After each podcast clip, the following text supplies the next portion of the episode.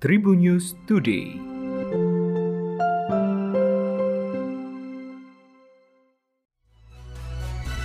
Halo Tribuners, berjumpa kembali dengan Tribun News Today bersama saya Gilang Putranto. Sejumlah informasi terkini dihadirkan untuk Anda di antaranya informasi dari nasional.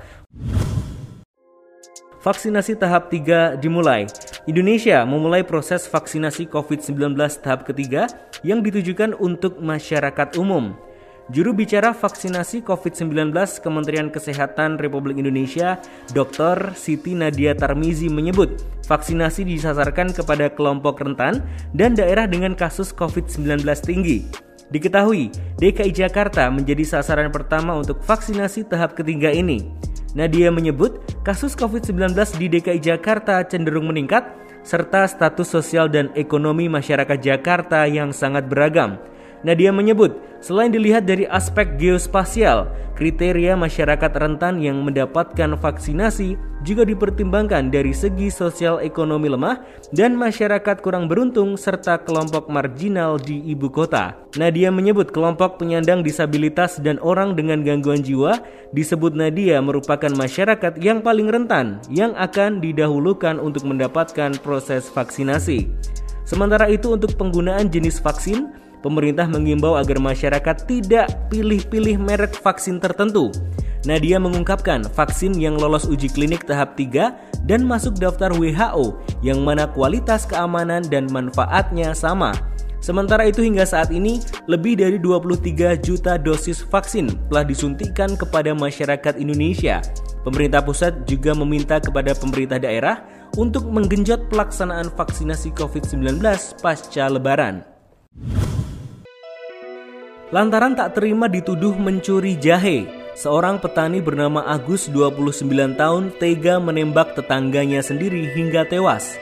Peristiwa itu terjadi di Ogan Komering Ulu Selatan, Sumatera Selatan. Warga kecamatan Buai Pematang Ribu Ranau Tengah tersebut akhirnya diamankan polisi. Sementara korban bernama Sakroni, 52 tahun, tewas dengan luka tembak di kepala. Peristiwa sadis tersebut terjadi pada 11 Mei 2021 lalu. Beberapa hari kemudian, Agus ditangkap di rumahnya oleh petugas kepolisian Mapolsek Banding Agung.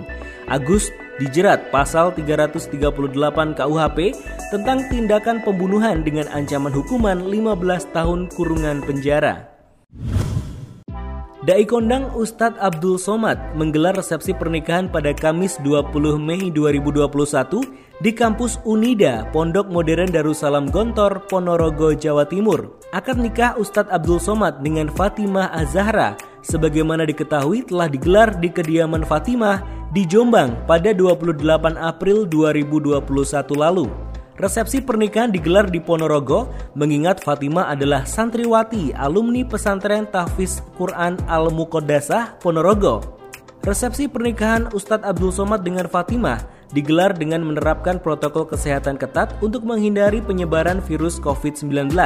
Satgas COVID-19 Pondok Modern Darussalam Gontor, Bahar Harahap menyebut panitia menerapkan protokol kesehatan dengan sangat ketat. Ada tiga lapis pengamanan yang harus dilewati oleh tamu undangan. Bahar menyebut, Satgas dan panitia tidak mentolerir setiap tamu yang hadir di acara resepsi apabila tidak patuh protokol kesehatan. Ia menyebut siapa pun yang hadir dicek bawa undangan atau tidak. Selain itu, para tamu harus membawa surat tugas bagi para pengawal dan wajib menunjukkan surat tes COVID-19 minimal rapid antigen. Bahar melanjutkan, tamu yang tidak membawa hasil rapid harus menjalankan rapid test di pintu gerbang Unida untuk kemudian mendapatkan izin masuk atau ditolak. Timnas Indonesia akan menjalani lima pertandingan dalam beberapa pekan ke depan di Uni Emirat Arab. Diketahui pasukan Sintayong akan melakoni dua pertandingan uji coba dan tiga pertandingan sisa kualifikasi Piala Dunia 2022 zona Asia. Dalam partai uji coba pertama, Indonesia akan menghadapi Afghanistan pada 25 Mei 2021 mendatang. Kemudian partai uji coba kedua, Ryuji Utomo dan kawan-kawan akan menghadapi Oman pada 29 Mei.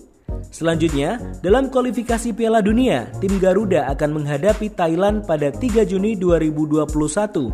Lalu, Indonesia akan menjamu Vietnam pada 7 Juni 2021. Terakhir, Indonesia akan menghadapi Uni Emirat Arab pada 11 Juni 2021.